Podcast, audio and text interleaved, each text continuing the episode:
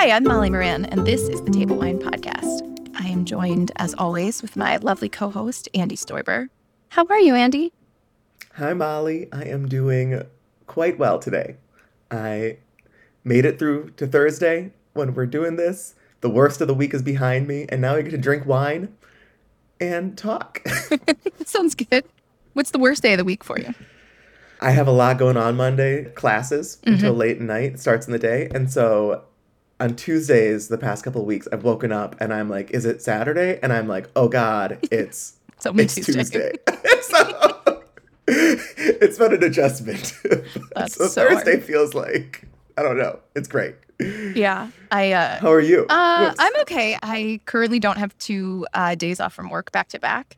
So mm. what I established is that means I have two Mondays so I have two days every week where I'm like, oh, I haven't answered email. Oh, I have to like, you know, reassess my to do list and all that stuff. And that's Thursday for me. Thursday is my second Monday. So, and, you know, I'm hanging in there. I'm hanging in there. Good. I mean, it is at least the best time of year. You just had your birthday. It's true. And you have yours. We're Libra. Yeah. We're Libra buddies. Okay, but yeah, yes, I know. The Libra thing. We could just maybe an astrology podcast. Okay, say something about your birthday, though, because you're a birthday person. Oh. That's. I will say something about my birthday. Was my birthday really just last Saturday?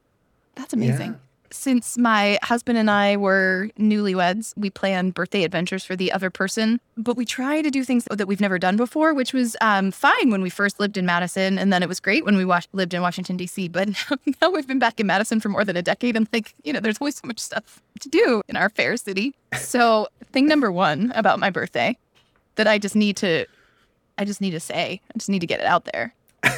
Andy and my, I don't know if he's Andy's favorite, but I'll just say he's my current love as pop mm. stars go. Yeah, I'm with you. The one and only Mr. Harry Styles played Chicago on my birthday. And Chicago's only two hours from Madison, guys. And Connor, my loving, darling husband, kept asking me, Are you sure you don't want to go? And I was like, I just, I don't know. I see these videos and people don't have masks on and they're all really close to each other. And like, I think I've mentioned this before. I have an unvaccinated child in mm. my house and I just kept saying no. But then I just like my Instagram, like all I do is watch TikToks of Harry Styles performing. And I'm like, how did I say no to this?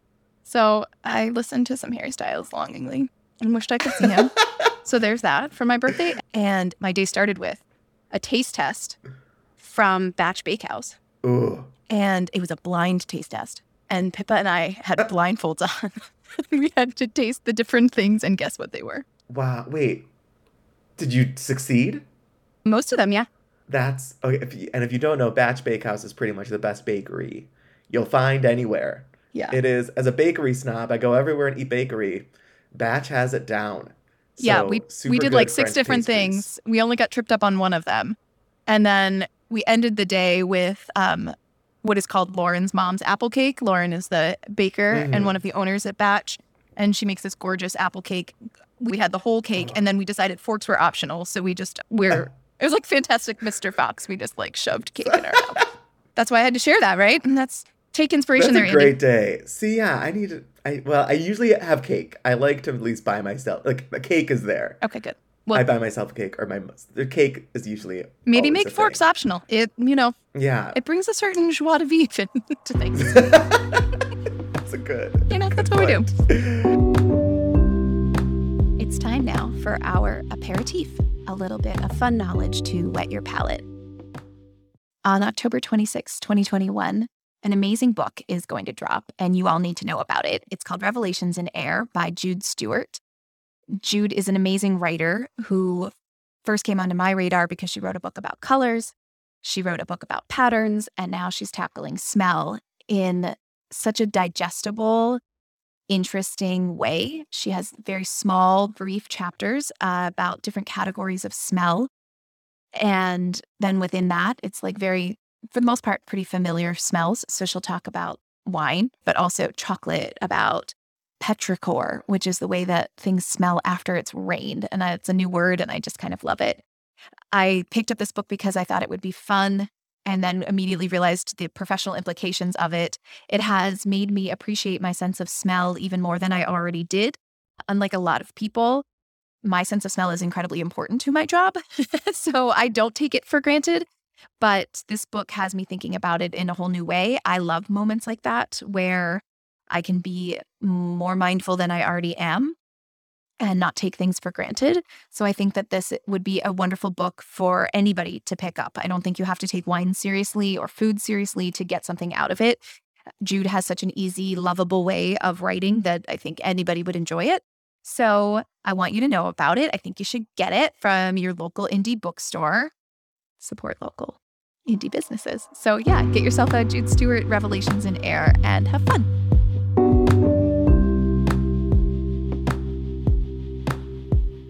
Hey, Andy, should we drink some wine? Yeah. Yes. Great. Yes. All right. We are going to pop the cork or open the can. What are we drinking out of a can right now? We are drinking the She Can Rosé from McBride Sisters in California. Here's what I want to say about this wine. I love canned wine. If people are still hung up on it, if you're hung up on cans, you got to get over it the the time has come. There's just really fantastic wine in different vessels now. So cans are mm-hmm. portable. You can take them to parks. You can take them on boats. You can take them camping. I hear a children's story. My can of rosé and me. So, McBride Sisters have this really great story. I will do an abbreviated version and I will encourage listeners to go check them out and read more about them. They are two sisters, Robin and Andrea. One of them grew up in California, one of them grew up in New Zealand. They did not know about each other. Um, they have a shared father, different mothers. And it was only after their father passed away that they were able to find each other. And uh, they are the first to say that if they hadn't found each other, they don't know that they necessarily would have started a winery, but it was, you know, having each other really inspired them to do something together. They wanted to create something together. So they make wines both in California and in New Zealand. They are now, as far as I know, they are the largest black owned winery in the world. And they have a couple different lines of wine. So the She Can line is, you know, in cans, but they also started the She Can Professional Development Fund. So it helps women with small business funding, scholarships, all sorts of things. So they have a great story, which I think adds to the great wine. I don't carry wines just because they have great stories. So I carry this wine because it's delicious. What do you think, Andy? I love that whole story about this wine. I have strong feelings about canned wine. I think it is a revolution, and you can have a can of wine in your fridge at all times, and you can. It's so portable, like you said. Take it anywhere. Definitely had a phase, especially when I first was working at the shop, of pardon my dog if you hear that barking. I don't know. That's he's loud. Anyway, sneaking cans into concerts was really quite fantastic. I remember you telling me you took cans into movies. Oh and yeah. I was like, ah, Rills. Yeah, take wine and yeah. yeah, that was a phase when I really wanted wine as my beverage of anytime I was drinking. Um, but I bring sake to a concert because they had metal detectors, and you can buy those like Jodo cups, right? Is that what it's called? And oh yeah. Like cardboard, and so if you want to be sneaky about sneaking things into venues, you're amazing. You can just be creative. I love that Sorry. so much. I love it. think about the packaging. Like you think about how much a glass bottle costs, which I think is like anywhere like a dollar rate. I don't know. Actually, I'm making that up. I'm not sure what a glass bottle costs. I know I've seen things about how much corks cost, but you think about the pa- like the packaging of the wine and how much that can cost, and a can can be so much cheaper once a like canning facility is up and running and overhead is paid for. I think is important, but you think about what you're paying for, you're actually then paying for juice instead of glass and a cork. I advocate for it because I think you get really solid juice in cans. So when you see a can, try it. I think there's more and more cans every summer, every year that have some incredible stuff. I agree. And this wine makes me super happy. It tastes like summertime. It's really mm. warm here. Even though it is the end of September, it's quite hot today. It's like 85. And this wine is like watermelon yeah. and strawberries. Watermelon sugar. good minerals. Is it? Maybe. maybe. Maybe watermelon sugar. Maybe watermelon salt. Is that? Are we okay with that? I, Harry, yeah. is Harry okay yeah. with us appropriating salt, song? Be, it's a different song. I think it is actually more um, in line with what he says that Mm. song's about. Let's just be real. but anyway, you have a way in to discuss this with Pippa. Here, listen to this song. Harry Styles has something. oh no, she let she asked us what watermelon sugar was about, and that was one of the times where I was like, nope, mm, mm, nope. mm. I- I don't know. That's weird. Why does he call it that? Why does everybody giggle? Why does everybody giggle when he's when he talks about that song? I don't know. I I admit I think I'm really um naive when it comes to what pop music is about. That like song about like cake by the ocean. I just assumed it was about eating cake by the ocean for the longest time. Oh. Um like cake though. Maybe you know, cake by the ocean sounds great. It's just a good Right. tasty thing. maybe maybe it's you don't like girls in Yeah, way. Andy. It's- maybe it's that your mind yeah, doesn't go there. Exactly. Exactly. um, but yeah, this rosé in a can is delicious. It it's everything you It really want in a rosé. I know.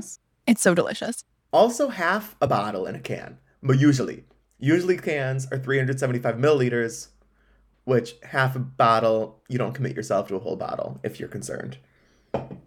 It's true. And there are smaller sizes too, which are like a glass and a half. Yeah. And so this rosé is a blend of Pinot Noir, Merlot, Zinfandel, Cabernet Sauvignon, and Malbec, which I think if you just heard me list those grapes, you might think, oh, so it's like big and, you know, fruity and whatever. And it is, there's fruit to it for sure, but it's just a, an amazingly balanced wine that I really enjoy. We will um, tie this wine into our movie.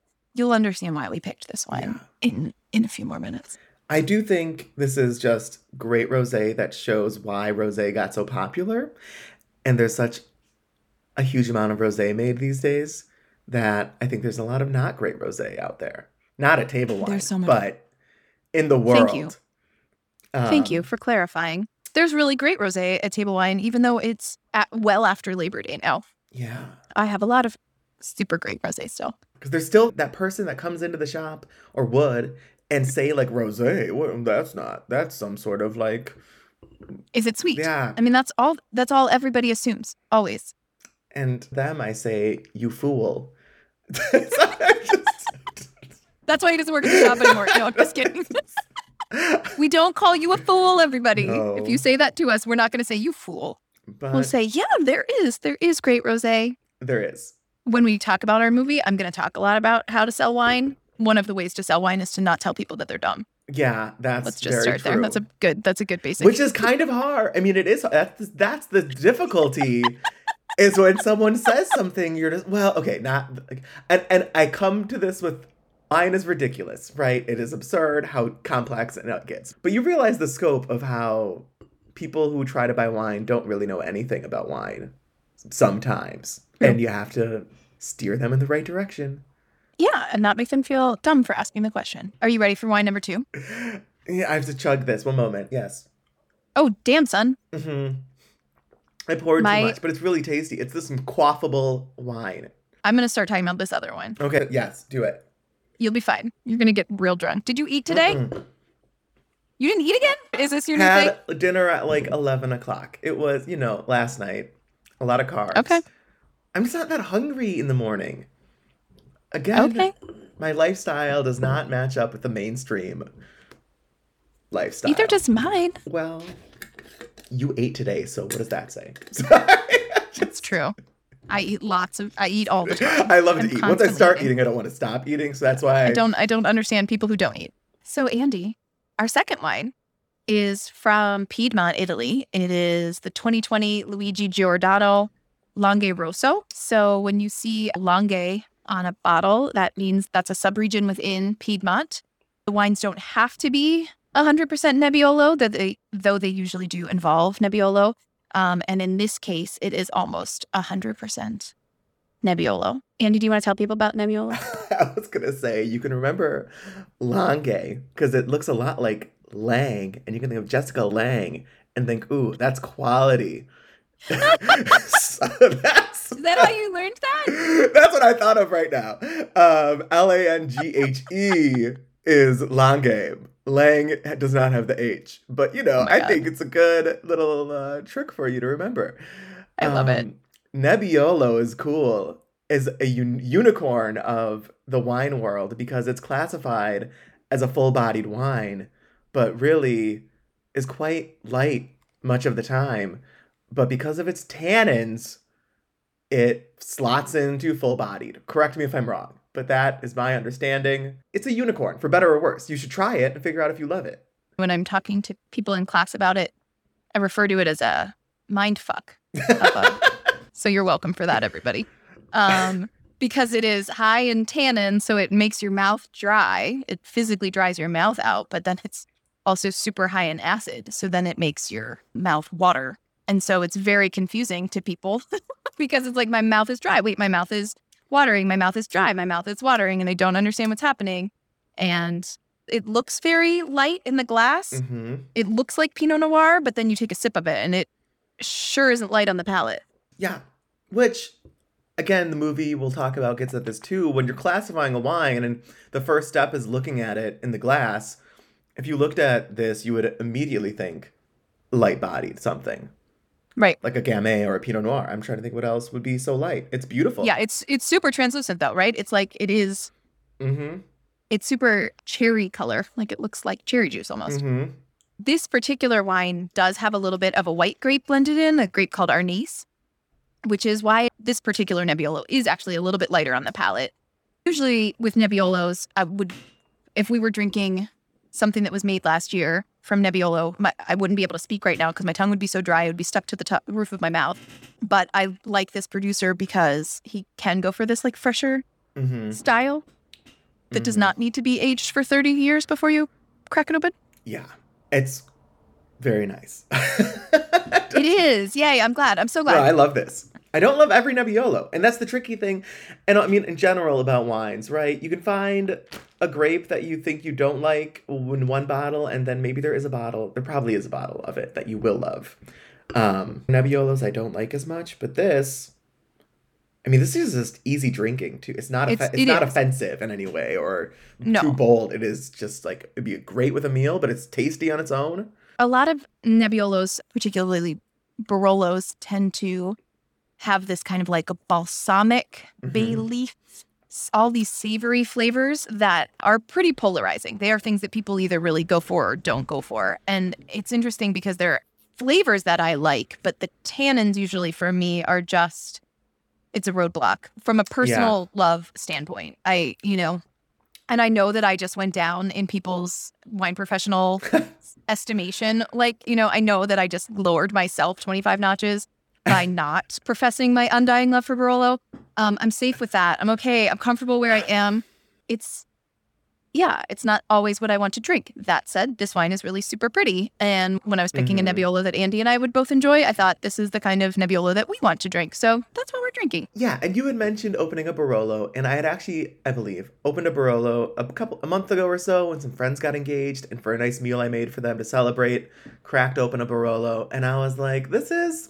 I mean, I made it was an Italian dinner, and I was like, this is good, but it is a lot. It's a big wine, and it is cool how pretty and different this Nebbiolo is.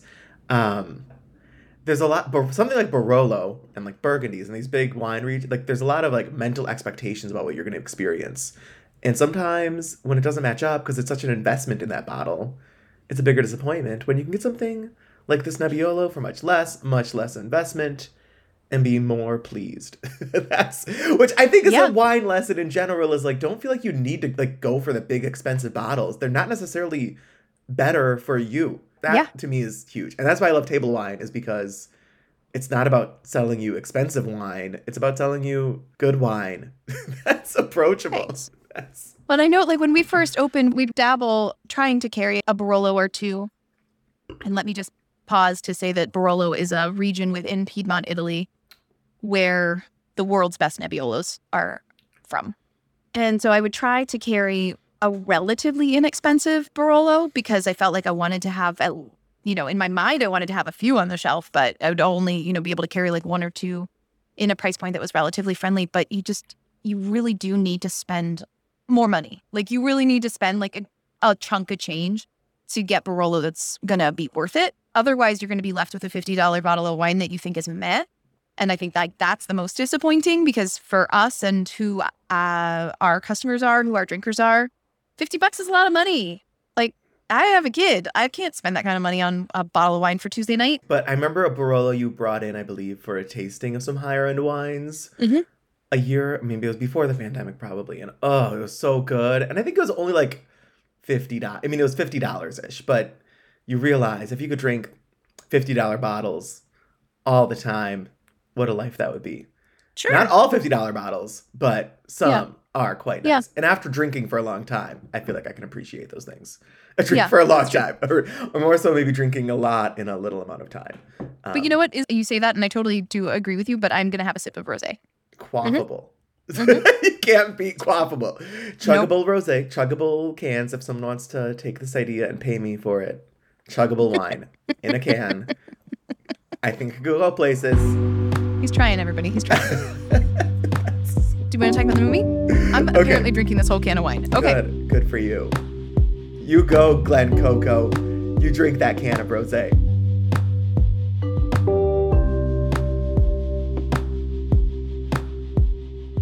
Now it's time to decant. Molly, what did we watch? we watched the Netflix film Uncorked that I uh, came on my radar. I guess when I was th- looking around for wine movies, and it's been suggested by the you know magical algorithm at, at Netflix, and we're gonna do uh, improv style rundown of the a brief synopsis of this movie.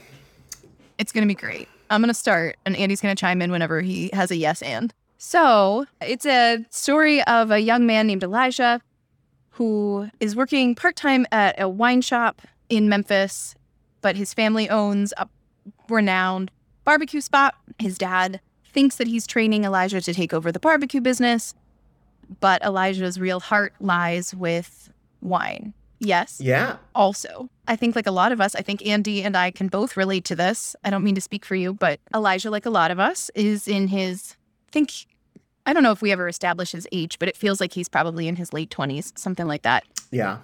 And he's tried some things and they haven't, none of them have stuck. And so then his family kind of talks about him like he's, I don't know, that he's already messed up on life or that he's already like missed the path, even though he's not that old and there's still a whole lot of life to be led. And that was something that I could very much relate to of feeling like I was letting everybody down because I wasn't doing what they expected me to do after college. So, Yeah. Which, yeah, it's talked about like a deep flaw of like, oh, this person what doesn't commit to anything. Yeah. Um, which is, I think, talked about a lot right now with 20, 30 year olds, how we don't stick to things. Well, and like I I experienced that and I um have later learned that that was like my so I'm very late Gen X and as a generation Mhm. we kind of were like I don't I don't know I don't know that I want to do this thing this corporate thing or I you know the thing Yeah. I went to school for might not be the career I have whatever. So I could definitely relate to that. So the so the story without giving too much away um involves Elijah studying uh, for the master sommelier test while uh, navigating his relationship with his father and the family biz after tragedy strikes the family. Yeah. Yeah. Yeah. It, it follows, I think, a pretty classic, again, Hollywood formula. I don't know. Watching movies now, and I'm like, I'm going to be talking about this on a podcast. I'm like, oh, yes, it's a Hollywood formula. This movie had lots of pros and cons for me. I what did it do right for you? Um, what did this movie do well in your estimation? This movie, I think, was actually trying to make people or make wine lovers, I don't know, pique their excitement. I think if you don't have an interest in wine, this movie is not for you. That being said, if you're open and you're just kind of interested in lots of things, it could be interesting. But it definitely is, I think you have to like love wine to some degree to really care about what's going on in the movie. The thing that I really liked is how they this is maybe not a huge thing, but showing young people in Paris drinking wine. He's like him and his three friends are in Paris drinking wine and I was just like, "Oh my god, that's what I want to do." I would love to be in Paris drinking wine. And you know, Paris is in a lot of movies and I don't feel like wine is always the focus, but it really made me consider like, "Oh yeah, if I went to Paris or France, like I can drink a lot of good wine for much less money than here, I think. It just it struck a chord with me. And if you like wine, I think it strikes a chord. Oh, that it's so romantic. This site like, you know, it's like the mecca of wine and going there is special. So I like that. I like also I think they do they Prentice Penny is the director who does a lot of insecure directing and I love the show Insecure. So I was excited mm. about this. I think it's a good approach to how wine represents a certain social milieu. I never know if I'm saying that word right, but like it, it it's it's a somewhat exclusive club, right? And so it's about trying to break into that club of being accepted as like a wine person. Paris is like this great metaphor of like going to you know the bastion of culture in so many ways. They show them like in museums, and so I think it's a lot about not just wine per se, but like elite culture in our world and what it's like to try and break into that, especially when you might not feel totally born into it. Yeah. I think one of the things that drew me to wanting to watch the movie was that it is about a black family, it's about a young black man. And that, I mean, there aren't that many good wine movies, full stop. yeah. Right. And then they're all, they're all about men. But at least this one was, uh, you know, a not a white man. And I really, at first, I kept coming back to the fact that there's only one scene in the movie in which they even touch on the racial dynamics in the wine industry. And it's pretty pat. They don't do a deep dive on it in that scene and then they just kind of like leave it. There's like this like joking with Elijah and he says like white people are really weird and they kind of like laugh about that and then they're like that's kind of it. And at first I was like, why aren't you talking about this more? I want to I want like a treatise on what it's like to be a black man in the wine industry. And then I realized like first of all that's not my place to have mm-hmm. that issue, right? Mm-hmm. And that this is the first story or this is a story. This isn't all of the stories. It doesn't need to do all of the things, right? And one thing that I thought it did very well is it did show just like life, just like just life. Like starting yeah. to date a new person, jobs and family and family dinner. And it, it was moments of joy and sadness and all that stuff. And it was humanized in a way that I do think reads as kind of slow, or like some of the reviews refer to it as like tepid or just kind of like it's there. And I'm like, yeah, but I kind of feel like that's, I feel like it's going to stick with me more than I thought it did while I was watching it because I feel like that's the beauty of it or like that's the power of it is like it's just normal. Mm-hmm. It's just mm-hmm. normal stuff. And that's not like how we see black stories all that commonly. Yeah. So, but that said, I picked the McBride sisters because they're a black owned winery and there are not very many of those. You know, in the US, it's under 50 as far as I know. I want to do as much as I can to amplify the voices of people of color, black people, women, LGBTQ people in the industry. Like I, I want to shine the light on them as much as possible. So I picked this movie in the hopes that it would really lead to an interesting conversation about race. And I think that it's it's not the conversation I thought we were going to have about race in the wine industry, right? But I'm kind of okay with that. Yeah, I I agree. I thought I, I liked what it did though. I don't think it was like a total like rags to riches story or anything like mm-hmm. that. Mm-hmm. Yeah and you're sort of just ensconced in this person trying to enter the wine world. And yes, they're black, and that makes it a rarer story. But I, I appreciated that it wasn't all about just how difficult it is to be black navigating the wine world. Um, not that I wouldn't appreciate that, but I think it does a good job of what it does. Um, yeah because it, it was easy to resonate with where it's like wine represents a pinnacle of like a certain absurdist cultural notion of what it means to be cultured right? Like yeah. to know everything like to be able to taste a wine and then name what vineyard it's coming from is just insane but has well, that leads attraction. me i'm sorry to interrupt you no no go. That, I, that leads me to the what i didn't love so much about the movie.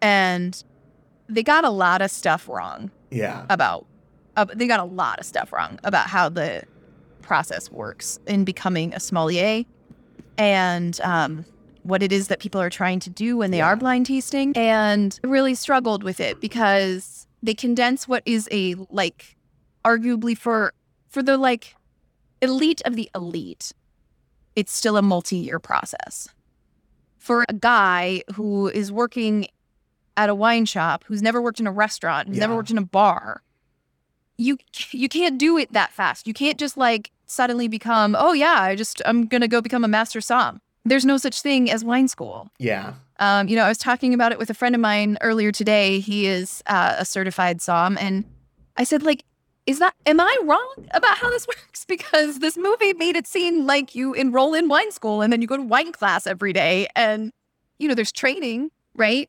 And the Court of Master Sommeliers has like a two day uh, training course that you take, but then it's on your own. You're learning on your own. You're not trying to guess the specific winery. Yeah, you're you know you're trying to guess the grape and place and I, vintage. You know, like agreed. I had the same issue, and I may have been wrong. I watched this late last night. I want to say they said French Shiraz, and I was like, what? They did. That they did. it's like, okay, Andy, I take a step back, but I was like, that's not. You wouldn't say that. so... You wouldn't say that. No, but like you really wouldn't. And so like there are those moments where like I love the Rewatchables podcast and they they talk about their nitpicks on Mm, movies, right? Mm-hmm. And they're like little tiny fine details. And it's so funny because I think the things that we're talking about right now, I'm like, those are fine details to other people. But to me, yeah. You know, that's my freaking job. Like I'm like, no, man, that's not how people talk about wine. Yeah. Um it breaks other... plausibility. It kind of it, I'm trying, it I know there's terms for this, but it, it doesn't it if you're really into wine, it it deviates from reality enough where it's a little upsetting or frustrating, but again i'm like i can only maybe like maybe this person it's like you're trying to conform to like traditional movie structures and it's like okay put somewhat like this pro like a formalized process of learning about wine where he like uses his whole savings to go into wine school so it ups the stakes there's things that it's i think trying to do to make you realize what a big investment it is for this person but it's kind of hilarious from a certain point of view. It's like, what is this? There's a group of people that all they do all day is drink wine and laugh in classrooms or like think, I don't know, and then go to Paris to talk about it's like this sounds yeah, great. Like, I'm like that they have like th- this exchange program with their sister school. And I was like, but let's start with there isn't a wine college. Mm-hmm. And then you don't have a sister school and then you're not going to go to Paris because you wouldn't waste your money traveling to Paris when you have to spend your money on the wine. And you have to be in the industry so that you can afford all these freaking bottles because you have to blind taste so many wines to get good enough to pass this test. So that's my high horse about that. Yeah, which raises a point going back to last week's movie where we see Alan Rickman's character in his wine shop in France, that is the University of, of Wine, right? or Academy yeah. of Wine, where yeah. wine shops really do double as educational facilities yeah. for wine. Where if you want to learn about wine, there isn't really there isn't a school. Like going to your shop, taking classes, like Molly, you offer classes, like that is where you're going to actually learn these things. There isn't one formal program that you can join and then come out of as a master som. Right. I mean, colleges have wine classes, you know, like the local college yeah. here. Madison College has a, a, wine class. I think UW Extension might have a wine class, like those kinds of things. I realize, you know, I don't want everybody to get up in arms and say, like, of course there's wine college. I'm like, no, but I mean like literally like dance school or culinary school. Like I'm talking about like the way that it's painted is yeah. is not realistic. And then I have to say that I took a lot of umbrage with how they think I do my job.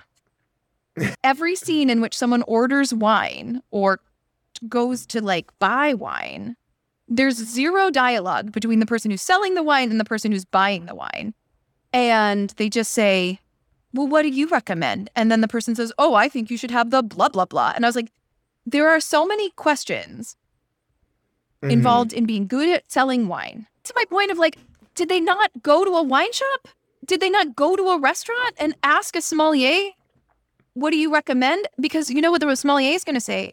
Well, are you, you know, have you ordered yet? Right. And they're going to talk to them about what food they're having. And then they're going to talk to them about the wines yeah. that go with the food. Right. If someone just walks into my shop and people do this, where people walk in and they say, What do you like? And I, I immediately come back with, like, well, it doesn't matter what I like. What do you like? If you want sweet Riesling and I'm on a, I don't know, a Gamay kick, we're not gonna, we're not gonna meet in the middle if I tell you what I'm drinking. That doesn't really matter. That yeah, it's very true. It's very Again, true. I'm sorry. I like it. They really rankled me. No, it really did. It was like it really, as a professional wine seller, I thought. So you don't think that this is like something worth studying enough to write like ten lines of realistic dialogue? You think that like it's just about the vintage and a big name wine? And like blind tasting, I felt like they Mhm. They drank wine intelligently. They looked like they had actually ever been told how to do that part. That part felt like they knew what they were doing. But it feels like every movie thinks that we all in the industry stand around and talk about Napa Valley and Barossa Shiraz. And I'm like, those are just like, those are so not the wines people in the wine industry talk about.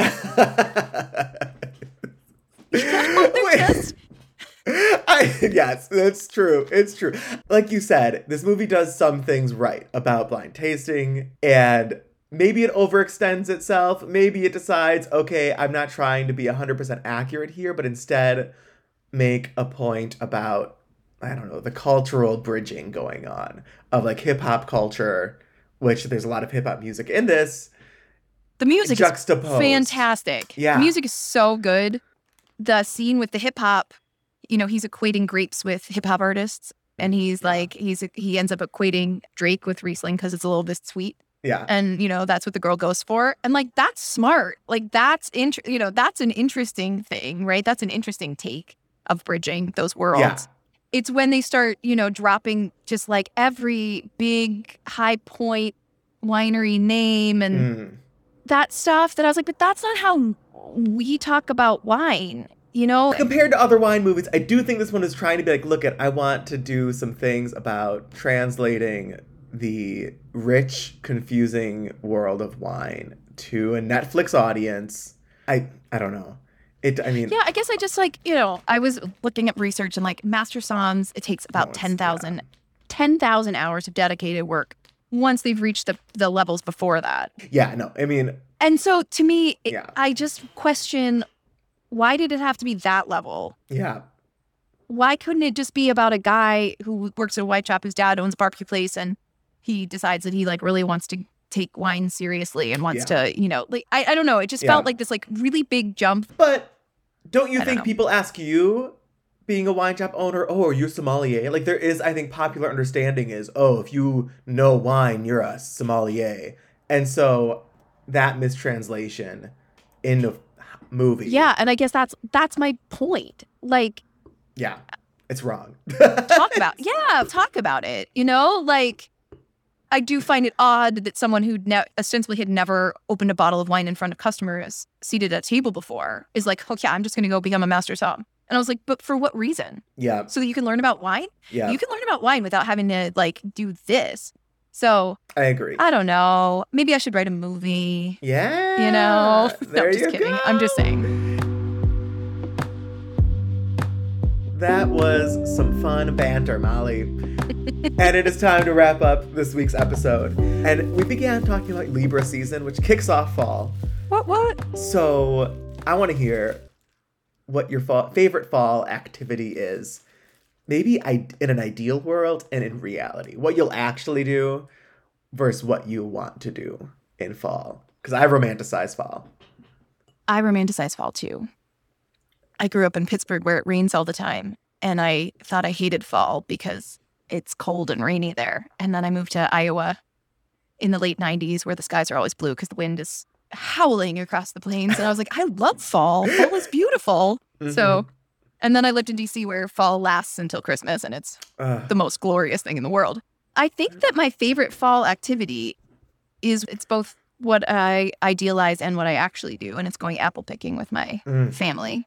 I did not come from that kind of family. Like we would always go out to the orchard, but then we just buy the bags of apples. Whereas my family, like we go like out to the trees and we like go pick the apples and stuff and we go walk around. So we have plans to do that this weekend and to get apple cider donuts and apple cider. And that usually makes me very happy. Um, we do a lot of wholesome fa- fall stuff in my household. So that and watching the movie Clue, that's always my movie. around Halloween. Oh, Right. yeah. And I have a house now that's kind of a clue house. We were just talking about this with friends last night where we need to have a clue party when we can all safely be together. We have four stories. We have a creepy basement. We have a kind of shady attic. Um, we could definitely have a clue party in this house and it would be amazing. So Molly is a millionaire, is what you're hearing. So kidding. Molly bought a super rundown two Yeah, flat yeah. that no one in their right mind would have bought Yeah. and slowly fixing it up. I'm not saying it looks like the clue house. I'm just saying it has four stories. Yeah, That's, no, it's true. But and I will be Miss Scarlet in case anybody was wondering. Uh, Clue is so good. I know. What about you? What are your fall I things? love. Okay, for some reason, fall always evokes a certain literary nature, and I always Mm. want to read something wicked. This way comes. I've Mm. started it. Like I think I bought the book two October's ago, like a day before Halloween. Then last Halloween, I was like started it a week beforehand, and then I was like just put it. So you know, I want like it's like reading a good spoot like book that puts you in a mood of sort of magical realism almost. I don't know. Also, like going to a pumpkin patch, which I never do, and harvesting apples is in there, and drinking apple cider, and going to a corn maze, and just having the most spectacular day in a sweater and jeans, and then ending it watching like Hocus Pocus. Um, that to me is a perfect fall day. The reality is just watching Hocus Pocus. That's it for this week.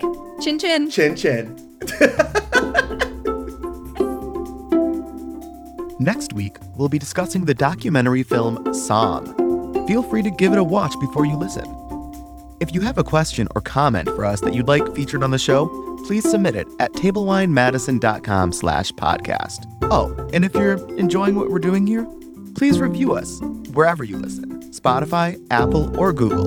Liking, subscribing, and sharing wouldn't hurt too.